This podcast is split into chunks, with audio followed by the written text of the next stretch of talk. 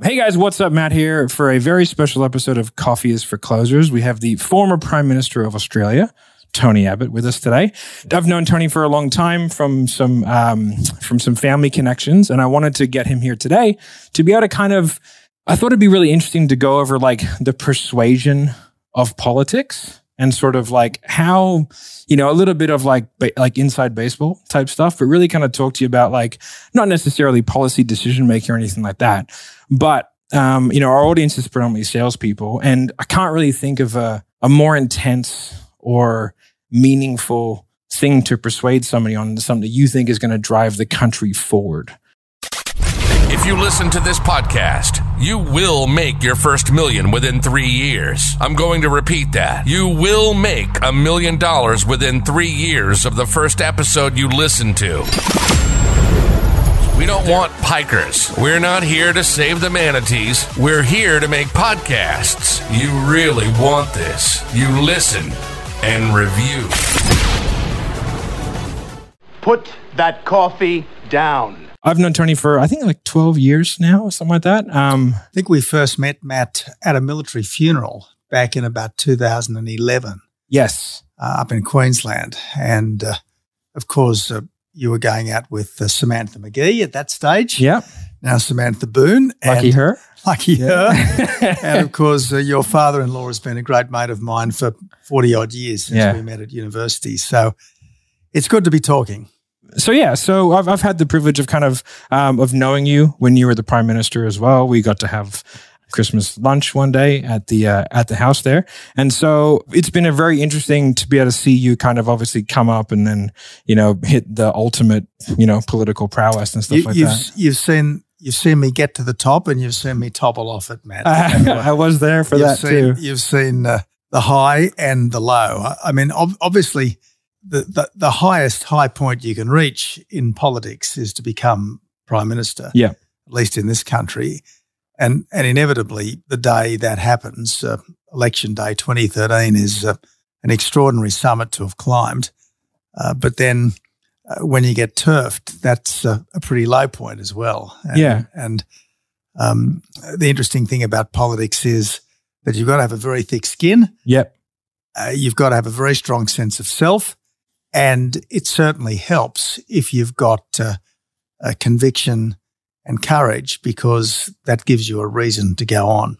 Yeah. I think conviction, it's a super, uh, like I talk about conviction a lot when it comes to selling things because like if, if you don't back yourself, it's difficult to get people to back you. And so there's that conviction where, you know, the more conviction that you can talk with and the more certainty that you can have in your voice, the more you can kind of persuade people. But I, I kind of wanted to go over like, obviously being prime minister, like there's a, there's very few peers. Mm-hmm. And, and I know like as a business owner and, you know, even as a father and stuff like that, it can be difficult to find people. So from a personal perspective, what are like, I guess some of the watershed moments that kind of stick out to you, not only like, not, not like professionally, but personally from becoming that prime minister? Cause I can imagine it would be very profound in the beginning. And then there's so many ups and downs to that. Yeah, I, I suppose there are inevitably a number of milestones in any life in politics. Getting pre selected is a, is a milestone, getting elected to parliament is a milestone, getting into the ministry is a milestone, getting into cabinet's a milestone, getting to be the party leader, and then the prime minister. They're all they're all milestones. In terms of particular highs, well, for me, I guess com- coming to grips with the people smuggling problem with Operation Sovereign Borders and quite quickly solving what some people thought was an impossible to solve problem and Mhm. stopping the boats, that was uh, pretty wonderful. Probably the thing that I least expected and which I, I, I get a lot of satisfaction from looking back on, albeit uh, that it was a pretty tough time, was uh, the way we dealt with the MH17 atrocity. You'll remember that Yeah. MH17 was shot down by a Russian missile battery that Which Came- is, seems incredibly relevant now. well, it certainly does. I mean, it, it came across uh, from Russia into Ukraine, brought down MH17, killed 298 people, including 38 Australians. Then it went back into Russia. And it was, it all happened in the context of the Russian seizure of the Crimea. Yeah. And then their infiltration into the Donbass as part of uh, Vladimir Putin's campaign uh, to effectively remake Greater Russia. So, what we're seeing in the Ukraine at the moment is really just a massive escalation of a campaign that Putin began back in 2014. Yes, what he's doing now is new in the sense that it's on a massive scale and it's across the board. Mm. But his first mini invasion, if you like, of, uh, of Ukraine was back then. So MH17 was shot down. Uh, 38 Australians were killed. In the early days after that atrocity, uh, the Russian backed rebels were effectively uh, uh, picking over the wreckage, looting the site effectively. And uh, so uh, Australia, the Netherlands, and Malaysia, who were the three principal countries we needed to respond. And just for a period of time, it looked like it was going to have to be a military response uh, into eastern Ukraine. In the end, there was a military element to it. Uh, we had uh, quite a lot of our special forces on standby in the Netherlands. We had some on the spot in the eastern Ukraine, uh, but mostly it was a police operation that uh, scoured the site for evidence uh, to recover wreckage, to uh, ensure that there were no body parts left, and yeah, and so on. A dreadful moment in one sense, particularly for the Australians who were bereaved but uh, it was also an occasion when official Australia worked well okay. uh, to uh, organise a very swift and effective emergency response, to be completely uncompromising in our approach to the Russian dictator. And um, I think as a nation, we can actually draw considerable satisfaction and pride from what we did in the eastern Ukraine uh, back in uh, in July and August of 2014. But but what was clear even then, Matt, and I know we're getting off the topic no, of salesmanship, fine. but what was clear even then was the ruthless and brutal nature of the Russian dictator. Yeah. Um, I can remember the famous shirt fronting discussion in Beijing some months later. It was on the sidelines of the APEC conference. I said to uh, Putin uh, at the initial uh, reception that we needed to talk, and then the next day pulled him aside um, into an alcove for a proper discussion. And I put to him that uh, it was clear what had happened. A Russian missile battery had brought down this plane, and I said, "Look, I don't hold you personally responsible in the sense that you gave the order, but obviously you permitted this battery to be used." To bring down planes uh, over Ukraine. And at the very least, you need to offer an apology and uh, compensation to the families of the dead. Anyway, he went into a long rant through an interpreter about how he's the, good at that. The Ukrainian government uh, were fascists, how the shoot down was a Ukrainian act of provocation, uh, how uh, the Ukraine was really part of Russia, and I responded that I got the Mother Russia thing. I'd read my Solzhenitsyn. I understood all about Kiev and Rus and all the rest of it. At that point, we were summoned back into the conference. And as we were walking in, he, he suddenly turned, grabbed me with both hands and said in English, he said, you are not a native Australian. I, he said, am a native Russian. And I thought to myself, what he's trying to say to me in this, at one level, rather odd outburst is that I don't get it. Yeah. Uh, he does. The blood and soil thing is a constant for him, and he has almost a sacred duty to restore Greater Russia. And that's why what's happening now in Ukraine is so serious, not just for the 40 odd million people of Ukraine itself and their long term freedom and independence, but for all the other countries that were once part of the Soviet Union or Russia, the Baltic states, Poland. In the end, uh, Moldova, Georgia. Uh, in the end, he wants to re-establish Russian overlordship of Eastern Europe. Uh, that's why this is such a serious, serious mm. business for the whole world. Yeah. So, so like when you're dealing with these world leaders at these large conferences, because you also negotiated a free trade agreement with mm-hmm. Japan. So I'm assuming you, you, or I mean, I could be wrong, but you probably have different communication tactics with obviously different types of leaders. So can you can you can you talk to Sure. I guess like how like how do you get the most out of a relationship because it's give and take, but obviously we want to Ab- receive. Abs- absolutely right. Look, um, everyone is different, I suppose. Uh, and I was a bit of a stranger to a top level diplomacy when I became Prime Minister. My previous portfolios in government were workplace relations, where if you're a liberal workplace relations minister, you tend to be in a bit of a cold war, if you like, Okay. with uh, with the union movement. Because I had a bit of a DLP background, I suppose uh, I was a little bit more appreciative of the union movement than your typical liberal workplace relations minister. But nevertheless, coalition governments generally want to deregulate the workplace. Yep. Unions generally want to regulate, the workplace. Coalition governments generally think that uh, individuals should be free to do their own thing.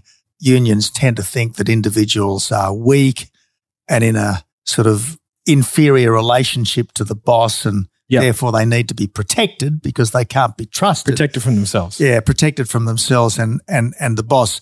So, look, I was probably a little bit more sympathetic uh, to the unions than the average liberal industrial relations minister, but there were certain objectives. Uh, obviously, the government had to achieve, and I had to push as minister. So, so it wasn't exactly a great training in diplomacy. Uh, then, of course, I was health minister.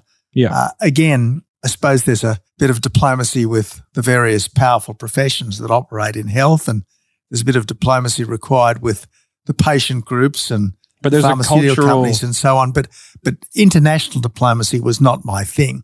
So when I got there as PM, I thought I don't want to pretend that uh, I like everything about every country when I don't.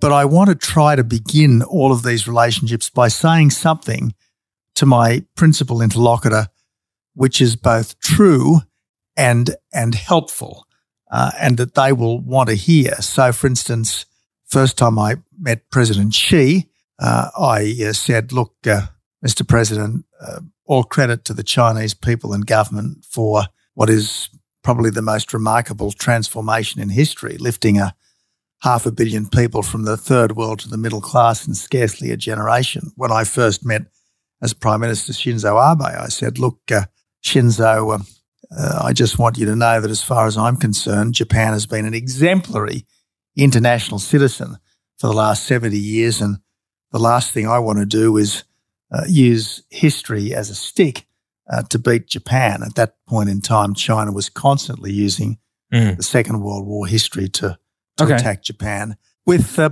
President Obama, given that everyone who goes in to see the US president either wants something or wants to complain, I thought, well, I'm not going to make any demands on him. I'm just going to go in there and say, I'm here to help. Uh, Yep. And, and even though there were some things that President Obama did that I wished he hadn't, Yeah. I think he was at least appreciative of that initial approach. Australia was only too ready, willing, and able to help. And I don't think too many people go into meetings with the US president offering to help. What is the dynamic like with someone like a US president? Because obviously, you know, they're called leader of the free world. Hmm, And, Right. and the US president, even now, is uh, is the nearest thing to a leader that the free world has. Yeah. Obviously, a lot does depend on the character and personality of the particular president. Yeah.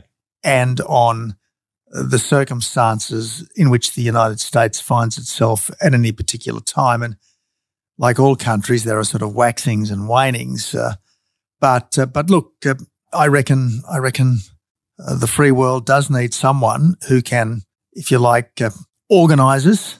And uh, the obvious person to do that is the, the, the president of the United States by virtue of America's strength and benevolence. And I think it's so important uh, for the long term future of the wider world, particularly the democracies, that the United States is well and effectively led. Yeah. I, I would- love to think that we all move beyond high school. Mm. However, the older I get and, and the, the more experienced I get, I realize that human beings default to certain communication Mhm. And like, I, I I know we'd all love to think that politicians are at some level above that, but I, I would have to think there would have to be an element within the international community of world leaders of like a just a natural hierarchy forming in the cool kids and the nerds. And I mean, obviously that's a bit of a sophomoric way of looking at it, but does that formation happen? And like, do the certain countries kind of just stick together, like when you go to conferences and stuff like that? I think there's uh, probably a natural affinity between, for argument's sake, the English speaking countries, between, say, the countries that have uh, uh, a geographical uh, proximity, Yeah. um, Western cultural proximity. Yeah. Uh, So, for instance, uh, as as the Australian Prime Minister, I was determined to ensure that I had the best possible relationship with the countries of the Pacific, for instance, because they're our backyard. Yep. I wanted to have a good relationship with the president of Indonesia because Indonesia is our largest and, if it chose, problematic neighbour.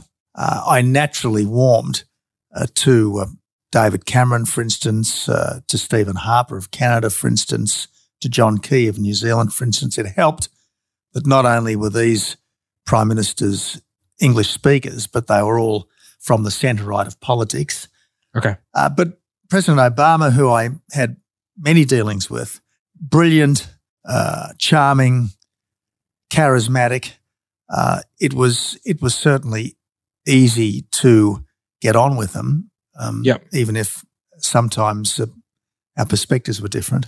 Okay, that's very well put. Um, um, so going back to you and, and I guess running, uh, well, I guess like you know, like running to become the prime minister, and then getting public, getting I guess public buy-in for your policies. You were a fan of like a three-word slogan. Mm. You know what I mean? Is there any particular reason why you wanted to kind of convey, you know, stop the boats Yeah. and axe the tax and all that kind of stuff? Well, well, you'd know, Matt, I'm sure, that if your pitch goes over people's heads, they're not going to buy. Now, there's a bit of a difference, if I may say so, between, I think, commercial marketing or selling and, and political marketing and selling, because um, you don't have to run down your competition to make a sale. But often enough in politics, it's not a question of persuading people how good you are, because people have a general, I think, uh, tendency to uh, say a plague on all their houses in politics. So yeah,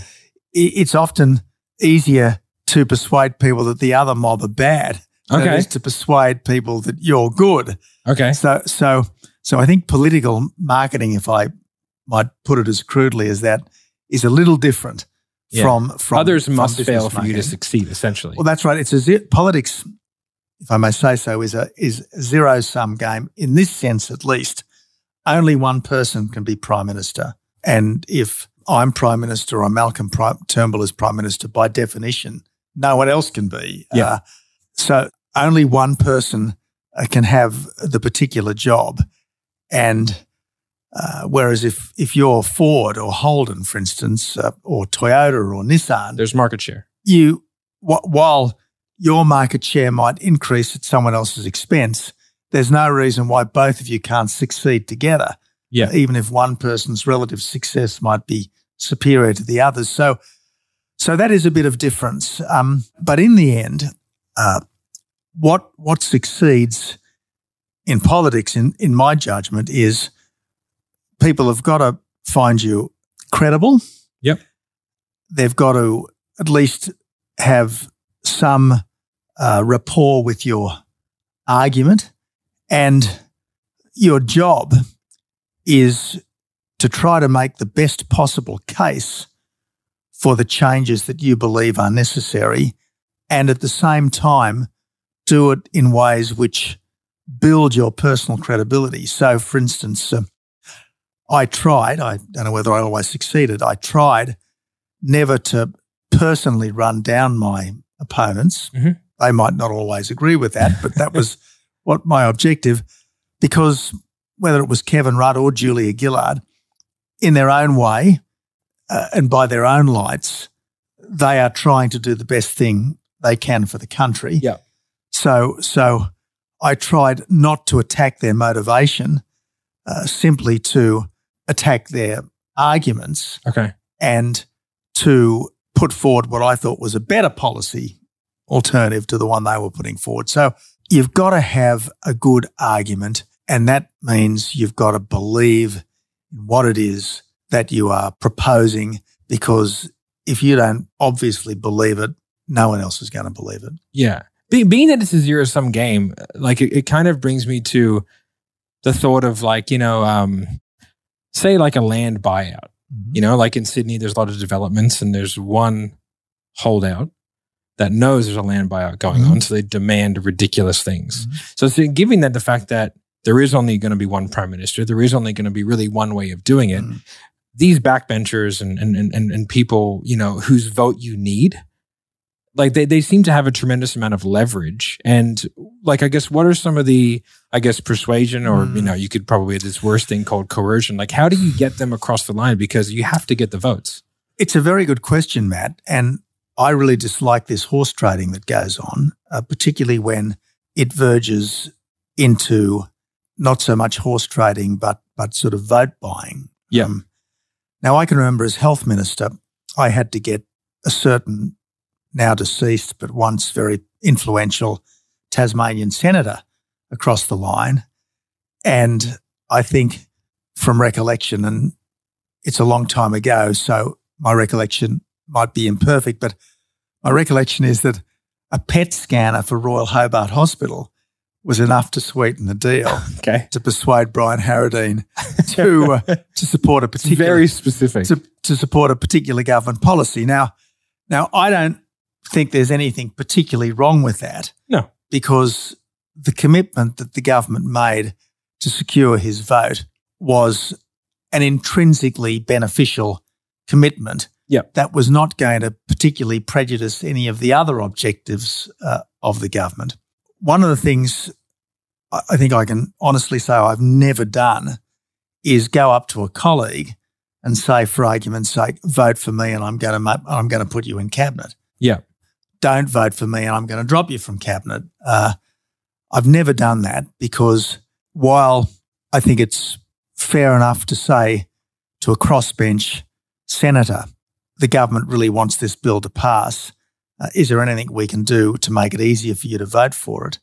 Uh, I think that's I think that's reasonable in the great scheme of things. Appealing to naked personal self interest and putting someone into cabinet who arguably shouldn't otherwise have been there in order to get a personal objective for yourself, yeah. I just think is the sort of thing that really turns people off politics. I completely agree, which is actually a good segue, I, I guess, into when you first became prime minister, there Mhm. was nothing really to do with you, but there was an immediate scandal to do with the travel allowances. Now, Well, actually, I think I did get caught up in it. I think it was $170 or something had to read, wasn't it? Uh, I think it was. I think it was an airfare from Sydney to uh, to Albury. I had to re- repay yeah. because Seems a I'd, bit I'd- trivial, I'd, but- I'd gone down to a colleague's wedding. Now, my strong recollection was this was when I was health minister. Yeah. My strong recollection was that I had coupled this with quite a few meetings, but I couldn't prove that from my diary. So I thought the easiest thing was just to pay Okay. back the six or seven hundred bucks or whatever it was Yeah, yeah. for the airfare. It seems easier. Mm. Um, yeah. when I uh, when I was in the military, we had diners cards. We had Mm. uh, diners club cards, and they were issued to special forces in case you needed to use them. And we did have to use them in Mm. certain things, but I didn't know there were too many restaurants in Afghanistan that took diners. Cards. No, but there are there are in um, some of the uh, Indonesian countries. But um, yeah, um, I remember I was on a course and I had to buy lunch, and I bought lunch on the course, and it, it was like the world melted down. I was like, hang on a second, I'm supposed to be provided lunch. What? Anyway, so I, I definitely feel you're paying with that kind of scrutiny, but there's a, there's a people suddenly get very hoity-toity about a lot of this stuff. Now, I think when I look when I look back on all the things politicians are allowed to do on the taxpayer, and and I think of all the things that I didn't do over the years in terms of flying the family to Canberra, flying the family around the countryside, and so on. I think I've been uh, pretty frugal yeah, when it comes to these things. But uh, it doesn't matter what you do, uh, the public tend to sit in harsh judgment. And that's why it's always better to Yeah. say, I may have made a mistake Here you go. Yeah, exactly. Take it back. Exactly. right. But like, Mm. what is the like? You've just become prime minister, Mm. and all of a sudden, I assume all hell is broken Mm. loose. Everyone's freaking out, thinking about everything they've done. Like, what do you do to then? Okay, everybody stop because this is you're brand new to this as Mm. well, Mm. and you've just come up. Like, like what are the action steps that are taken just to calm everybody down, and how do you deal with the media? That's a very good question. Look, normally you, you have to do your best to find the facts in a in as calm and dispassionate way as possible, and and then you've got to find a way forward which suitably deals with the facts as found. And in that particular instance, from recollection, quite a few people ended up repaying a hundred bucks there, a thousand bucks there, etc. But the the interesting thing about politics is that that's never the only thing that's going on. And you can't let the crisis du jour deflect you from all the other things that need to be got on with. Mm. And you've got to have the ability to, in a sense, compartmentalize and not allow any of the stress that you might be feeling over embarrassing issue X to stop you from getting on with vital issue Y. Yeah. Uh, for instance, just at the moment in Britain, my friend Boris Johnson has got the so called Partygate issue Yeah, to deal with, but he's also got a major historic uh, security crisis to uh, to deal with as well. Now, now I hope Boris is spending ninety nine percent of his time doing his best to help Ukraine deal with this crisis and not fretting too much about whether someone might decide that actually uh, he should have been fined 200 quid for attending a party in the wrong circumstances. Interestingly, I don't really want to get into the business of uh, detailed commentary on British politics and the day to day events, but this idea that someone should resign uh, from the greatest office in the land simply because they've been in breach of some trivial and over the top rule, uh, I just think is wrong. Take Daniel Andrews, for instance, the Victorian Yeah. Premier. He was fined twice, twice for breaching his own over the top and ridiculous mask rules, but no one said Daniel Andrews should resign as a result. So Yeah. you've got to be able to you've got to be able to carry on with the important, notwithstanding the crisis du jour, because at least half the time in politics, there is a hue and cry over something which is either trivial or confected. You can't not get caught up in it, if only because it will tend to be dealt with in Parliament, but you can't let it distract you from what is always the main game. Yeah, and and like with Parliament, because like because I grew up in the U.S., so it's a very different system, mm-hmm. and that's to be honest, most of my knowledge is about that system.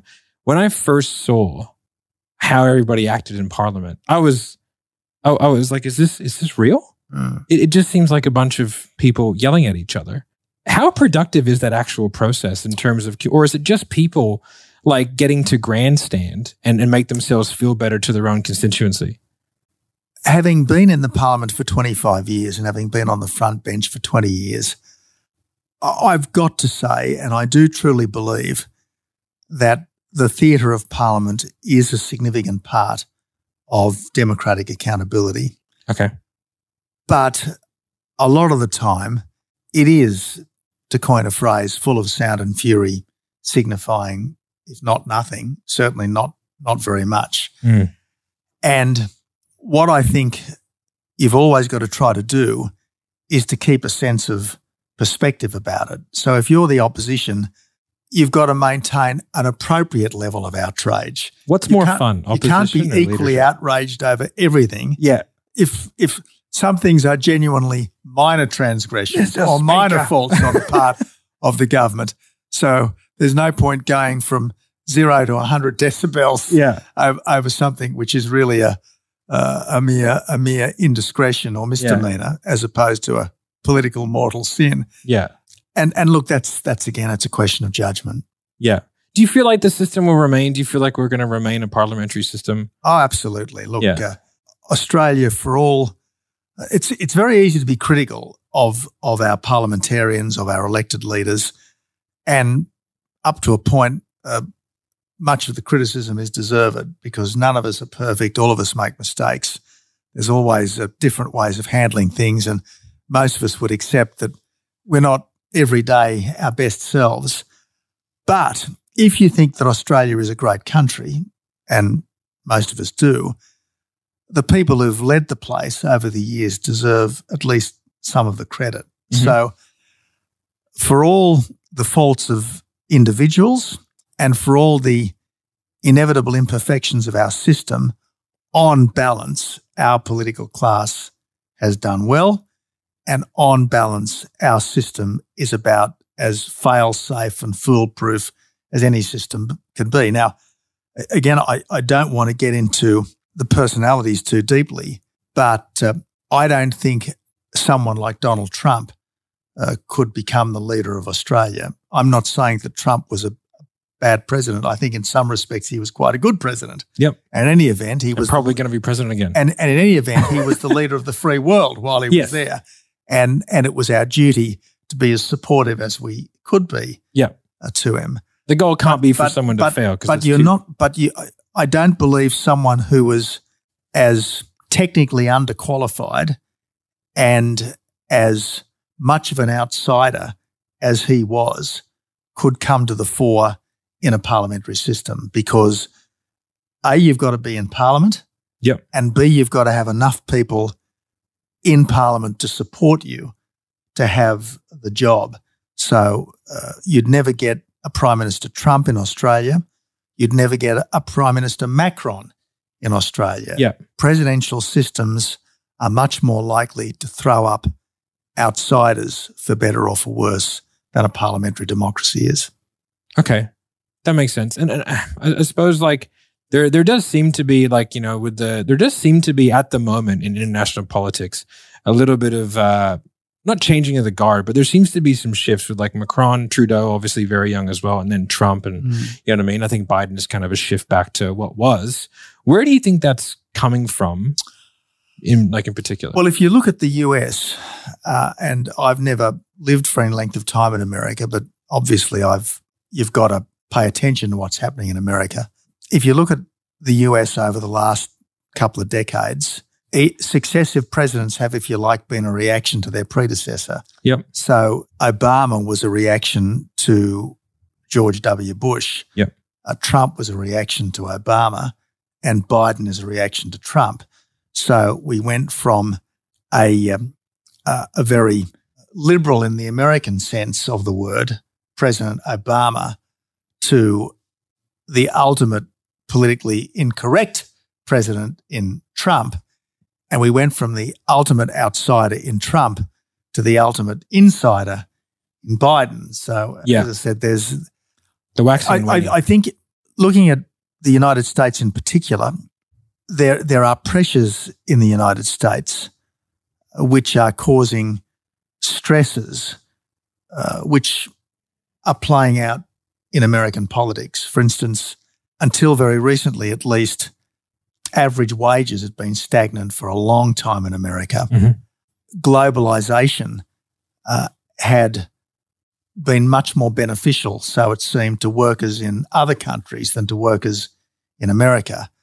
Uh, America's role as effectively the world's policeman had disproportionately benefited other countries mm-hmm. rather than America. So you can understand why there was quite a lot of pressure in the United States to do things differently. And this was where, when candidate Trump talked about draining the swamp, he touched a chord with a lot of Americans who had felt left too left out for too long. Three words. Mm. Drain the swamp. Exactly right. Stop up. the boats, hack the tax, yeah. build the roads, fix the budget. Yeah.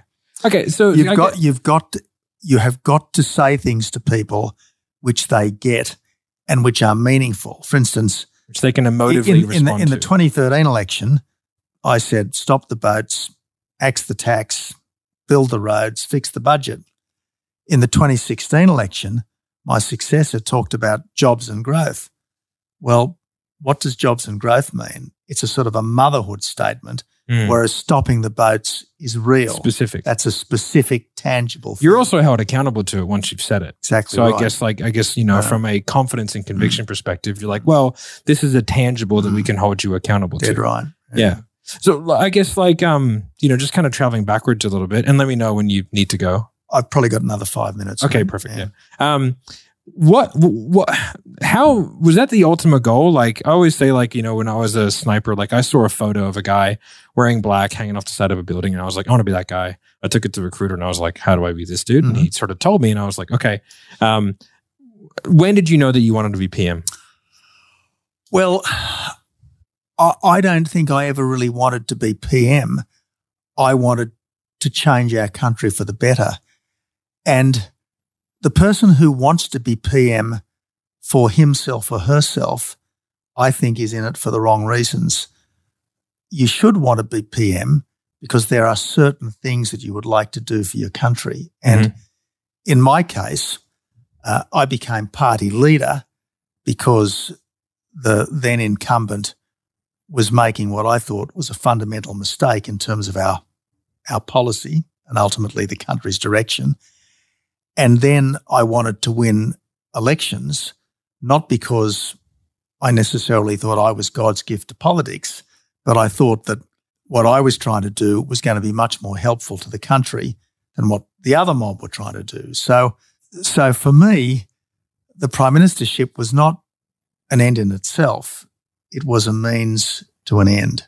Uh, the end was fixing the disaster on our borders. It was trying to ensure that government wasn't sponging off taxpayers to the extent that it was. It was trying to ensure that people's daily lives were better because we actually stopped the analysis paralysis and got cracking and building new roads and new airports and so on.